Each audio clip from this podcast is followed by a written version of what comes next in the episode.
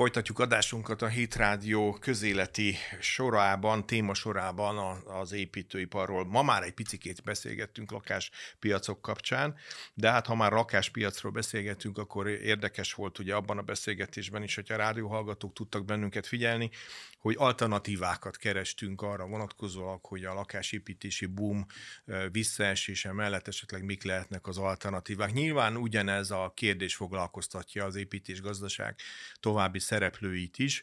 Így van ezzel feltételezésünk szerint az építőiparnak az egyik, talán azt lehet mondani, a leglátványosabb része ez a kivitelező szektor, de azért ne felejtsük el, hogy emögött ott vannak a beszállítók sokaságai, akik különböző területekről hozzák a tudásukat, legyenek azok alvállalkozó, vagy akár az építőanyag kereskedelem, vagy az építőanyag gyártók különböző fajtái. És én azt gondolom, hogy tisztesség úgy kívánják, hogy megemlítsük a még a háttérbe levő embereket, a tervezőket, műszaki ellenőröket és azokat a szakmai mérnök gárdákat, akiknek egy-egy produktum létrejövésében nagy szerepük van.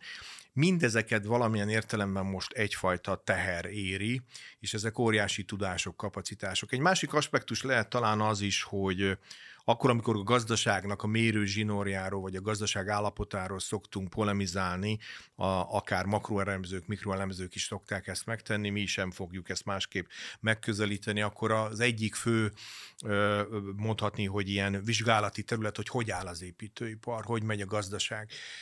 Épp a napokban beszélgettem egy kollégával, aki vidékről jött Budapestre, és mondta, hogy nálatok még minden rendben van, mert még állnak a daruk. Tehát, hogyha, hogyha ezek szerint ennyire ennyire látványos az, hogy, hogy bizonyos értelme visszaesés, recesszió van, akkor erre a gazdaságnak, a gazdasági ágazat különböző szereplőinek reagálni kell. Így tette ezt az Évosz is, aki gyakorlatilag egy aktuális kutatása során megvizsgálta az építőipar visszaesésének a léptékeit, mértékeit, és a különböző ágazatok szereplői számára felkínált alternatívát, és azt a kormányzat felé közölte is. Mégpedig abban látnak egy fellendülési lehetőséget, hogy az energia hatékonysági felújítások lakossági programjait sürgetnék, siettetnék annak érdekében, nyilván, ha az épületállományokat nézzük, amiatt is lehetne sürgetni, de azért, hogy az építőipari kapacitások is lekötésre kerüljenek. Itt sem fogjuk nélkülözni az építő anyagokat, hisz gyakorlatilag ezek az energiahatékonysági felújítások azért jelentősebb mértékben tudást és jó tudású anyagokat követelnek meg. Ebben a kérdésben lesz most beszélgető partnerem, Juhász Attila, az Évosz Magyar Építőanyag Kereskedelmi Tagozatának elnöke, az Újház ZRT igazgatóság elnöke. Szerbusz Attila, üdvözöllek itt a Hit Rádióban. Szervusz, üdvözöllek, köszönöm a meghívást.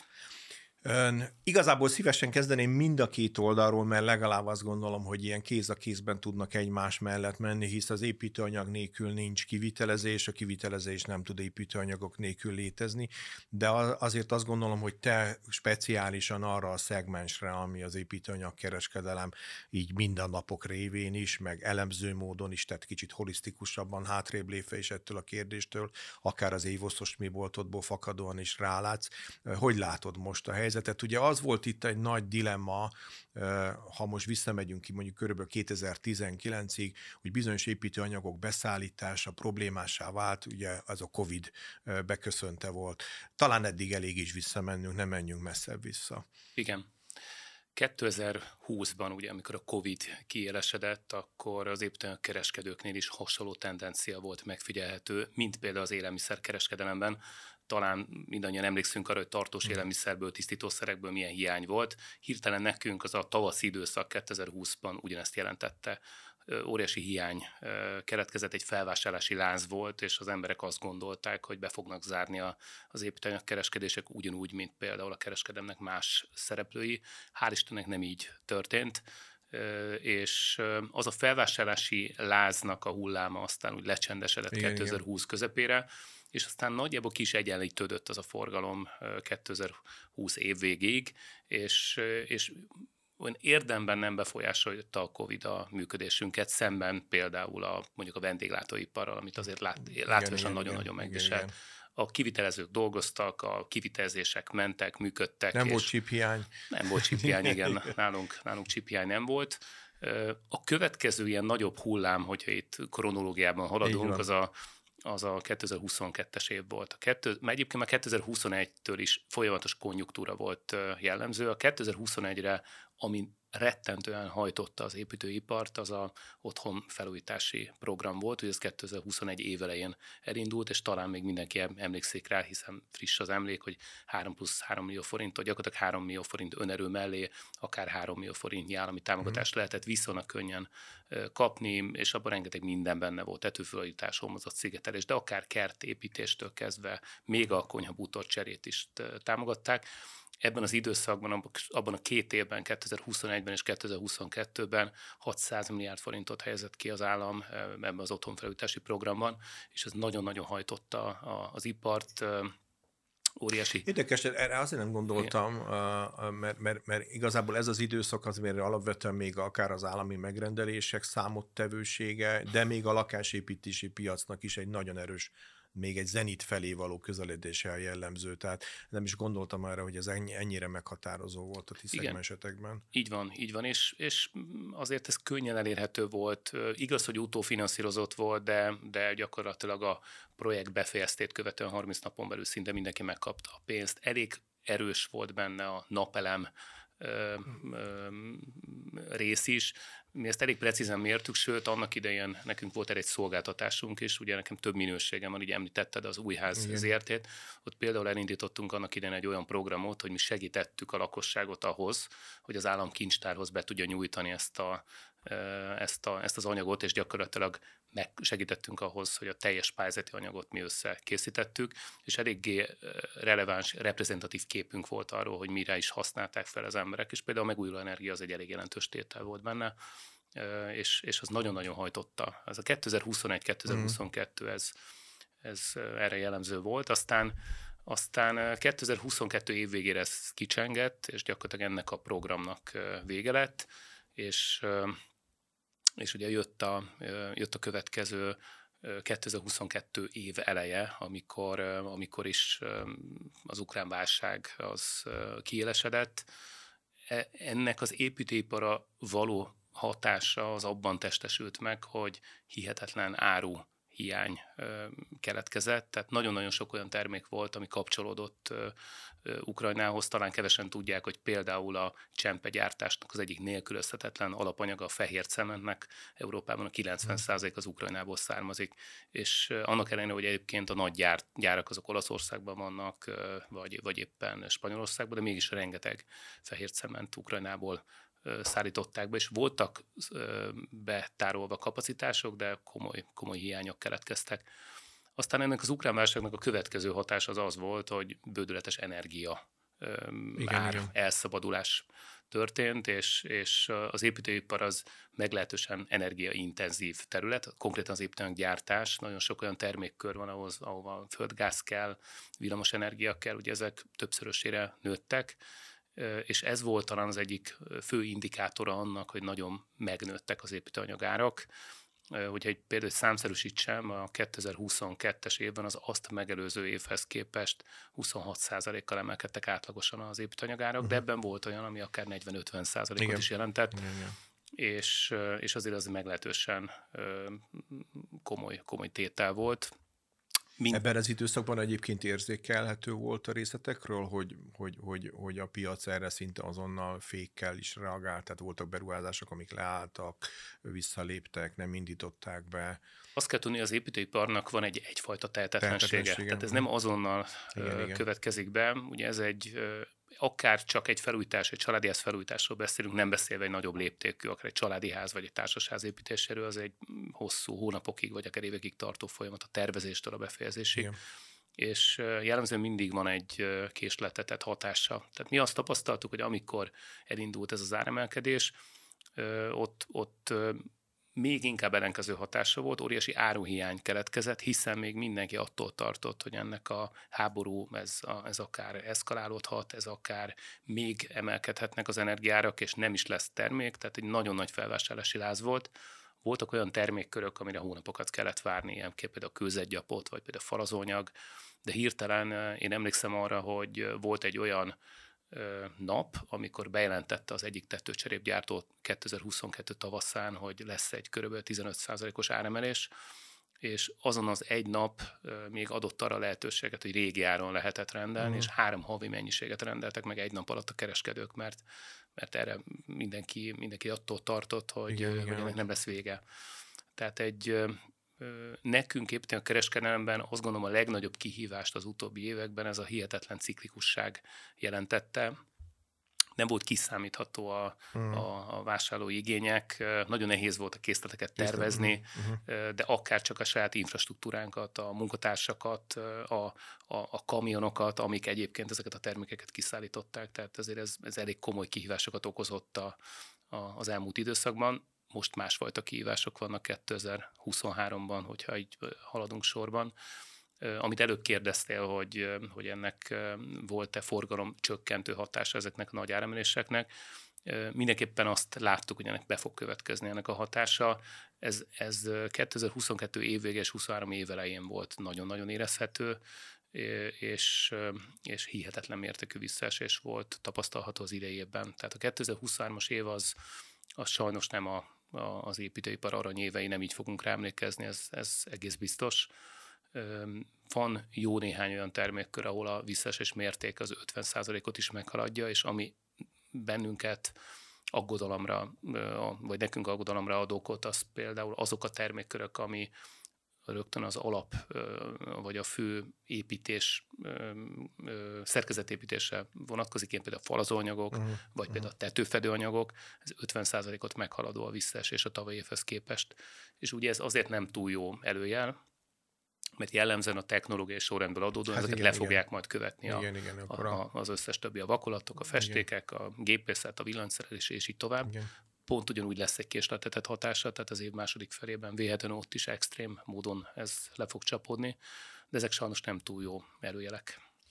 Keresitek a választ ezekre a, meg, hogy ezekre a helyzetekre, hogy milyen, milyen megoldások lehetnek. Most az egyik ilyen nyilván, amit a piac bizonyos értelemben meg is próbál visszaigazolni.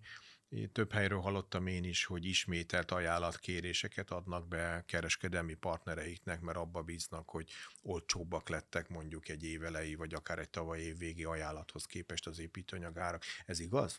Igen, néhány termékkörnél ez már megfigyelhető.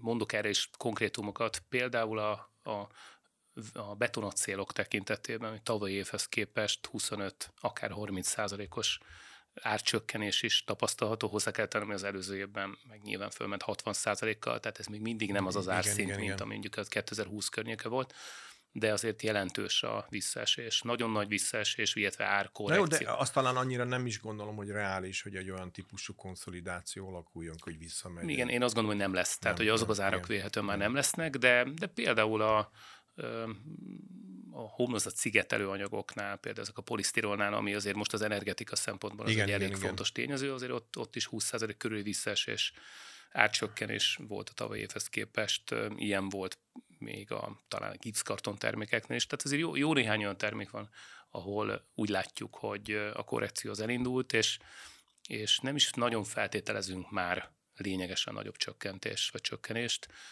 Bár erről megkérdeztük az építőanyagkereskedőket, erről készült nem régében egy felmérés az évosz magyar építőanyagkereskedelmi tagozatának szervezésében. 150 magyar építőanyagkereskedő tulajdonosát kérdeztük meg arról, hogy mire számítanak 2023 második fél évében, és az volt az általános válasz, hogy még további átcsökkenést prognosztizálnak, de ennek a mérték ez egy számjegyű százalékosan vetítve. Itt igazából azt gondolom, hogy az izgalmas kérdés az az, hogy ez a teljes értékláncra jellemző, tehát ez már mondjuk az alapanyag kitermelés, gyártás, nagyker, kisker folyamaton végigmegy, vagy valakinek muszáj ezt az árcsökkenést úgymond bevállalni azért, hogy ne ragadjanak be a készletek. Benne van több tényező, de úgy gondolom, hogy a teljes értékláncon át fog ez menni, hiszen a gyártóknak is az energiárak azért úgy, lát, úgy látszik, hogy megnyugodtak a, a például a tavalyi évhez képest, tehát azért tudnak a beszállítók, a gyártók is lényegesen kedvezőbb feltételeket biztosítani. De két oka van, az egyik, hogy a saját költségeik csökkentek, mert nem kerül annyiba egyszerűen az elektromos áram vagy a földgáz.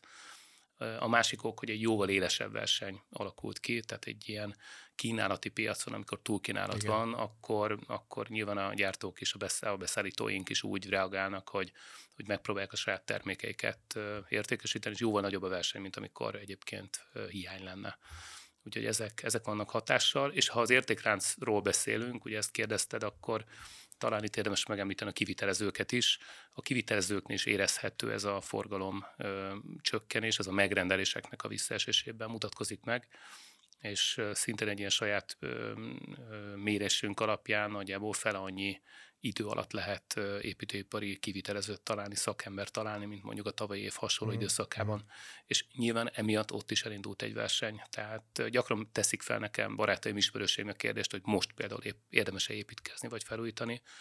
És egyértelműen válaszom az, hogy igen, tehát hogy jó feltételekkel van most az építőanyag, lényesen jobb, mint a tavalyi évben, jóval könnyebben találnak kivitelezőt, könnyebben lehet versenyeztetni is, és azt is tanácsolom, hogy érdemes érdemes több kivitelezőt meghallgatni, érdemes a referenciákat elkérni, és, és úgy gondolom, hogy, hogy most egy olyan időszak van, amikor, hogyha valakinek erre van kerete, mert nyilván itt ez egy másik nehézség, igen, azok a banki igen, igen. kamatok, ami, ami azért most nyilván szintén nem jó hatása van az építőiparra. Hát, valójában mindenkit befolyásol. Persze, igen, de azért az építőipar extrém módon, igen, hiszen, igen. hiszen a, a beruházásoknak egy nagyon jelentős része az hitelből igen, igen készül, úgyhogy, úgyhogy összegezve azt gondolom, hogy most érdemes belefogni akár építkezésbe, akár felújításba, hogyha valakinek erre megvan a, a kerete, akkor, akkor jó szívvel hát e, e, Erre is tesz javaslatot ugye az évosz.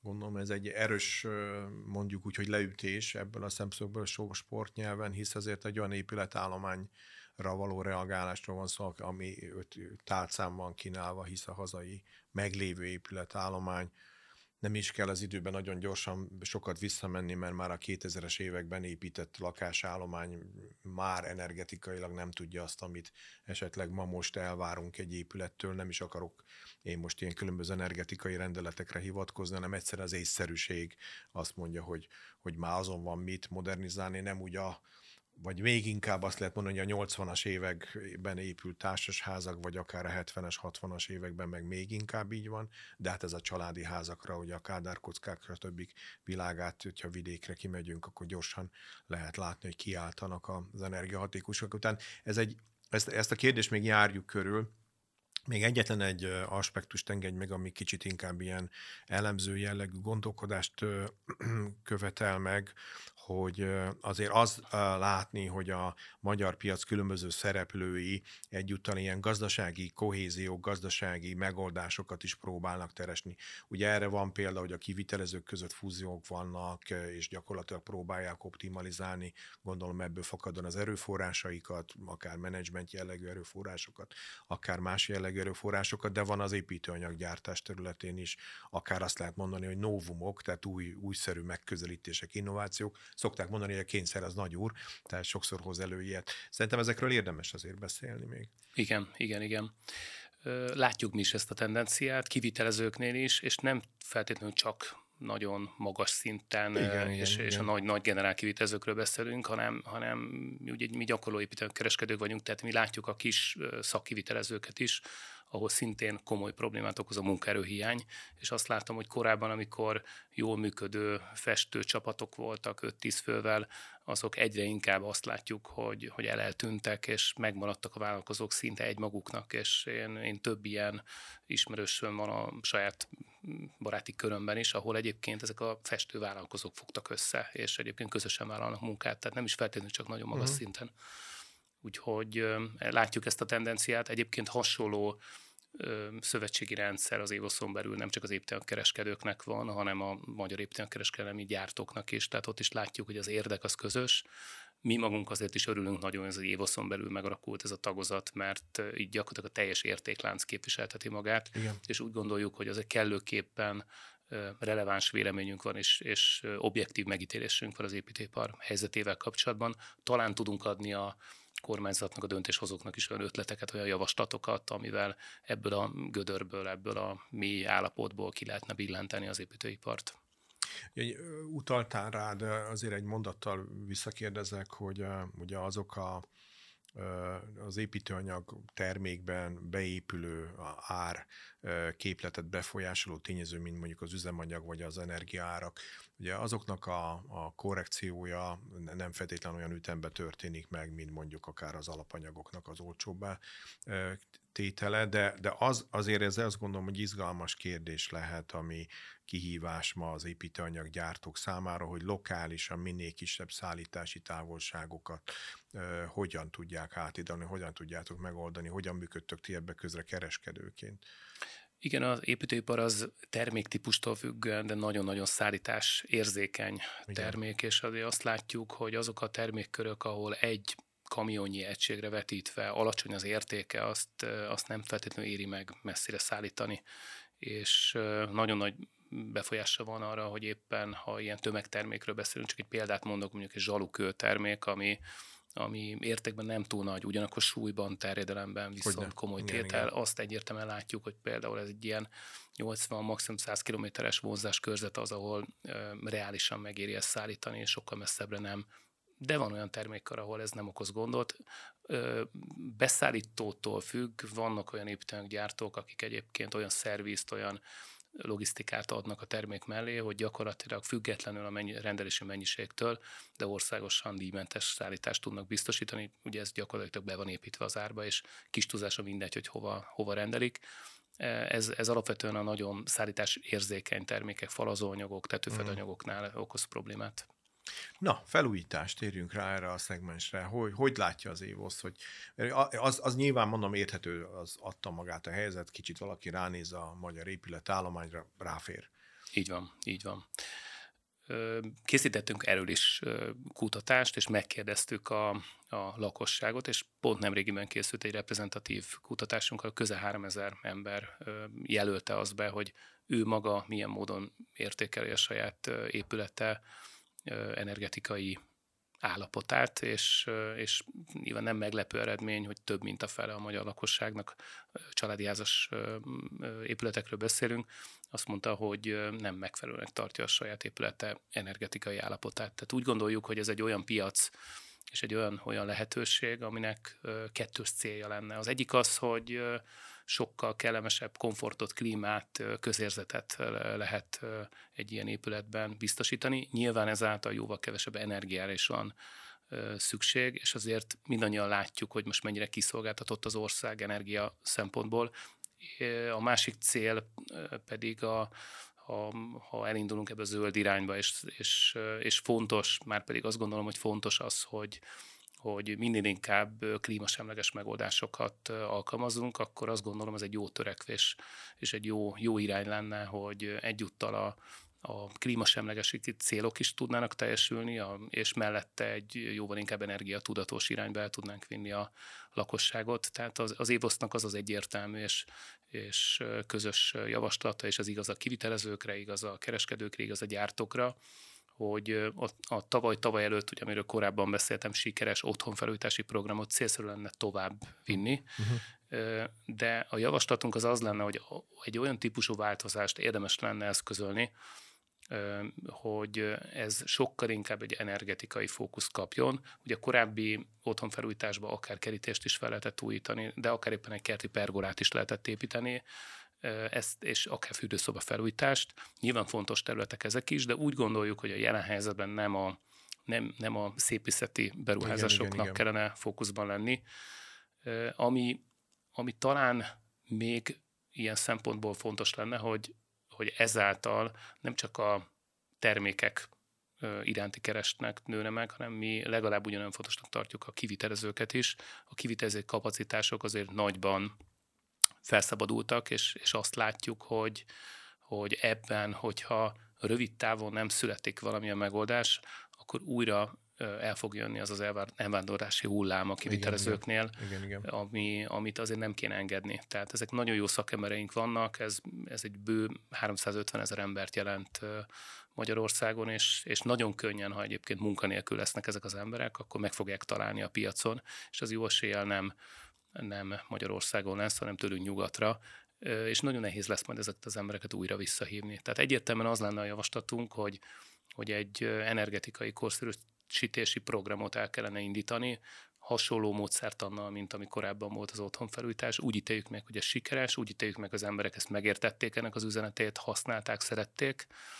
Úgy ítéljük meg azt is, hogy ennek akár lehet egy megtérülési áfa oldalon a, a, a költségvetésbe, mert azt látjuk, hogy a költségvetés azért most nem bővelkedik, de, de ettől függetlenül úgy ítéljük meg, hogy ez egy, egy, egy olyan win-win helyzet lehet, ami forma, forgalmat generál, a gazdaságot élénkíti, a férkeringést élénkíti, a kivitelezőket itthon tartja, egyébként az adófizetést fogja gerjeszteni, és, és nekünk ez, mi építőipari szereplőknek egy, mint egy mentőv, mi erre úgy tekintünk, mert hogyha tartósan így marad ez a helyzet, akkor itt nagyon komoly problémák lesznek. Igen, energetikai szakemberek egyébként ezt annyival szokták még megtoldani, amit elmondtál, hogy az igazi rezsivédelmi program az valójában ez, ez lenne, mert hisz ugye az, van ez az örök mondás, hogy az a legolcsóbb energia, amit nem fogyasztunk el. Pontosan.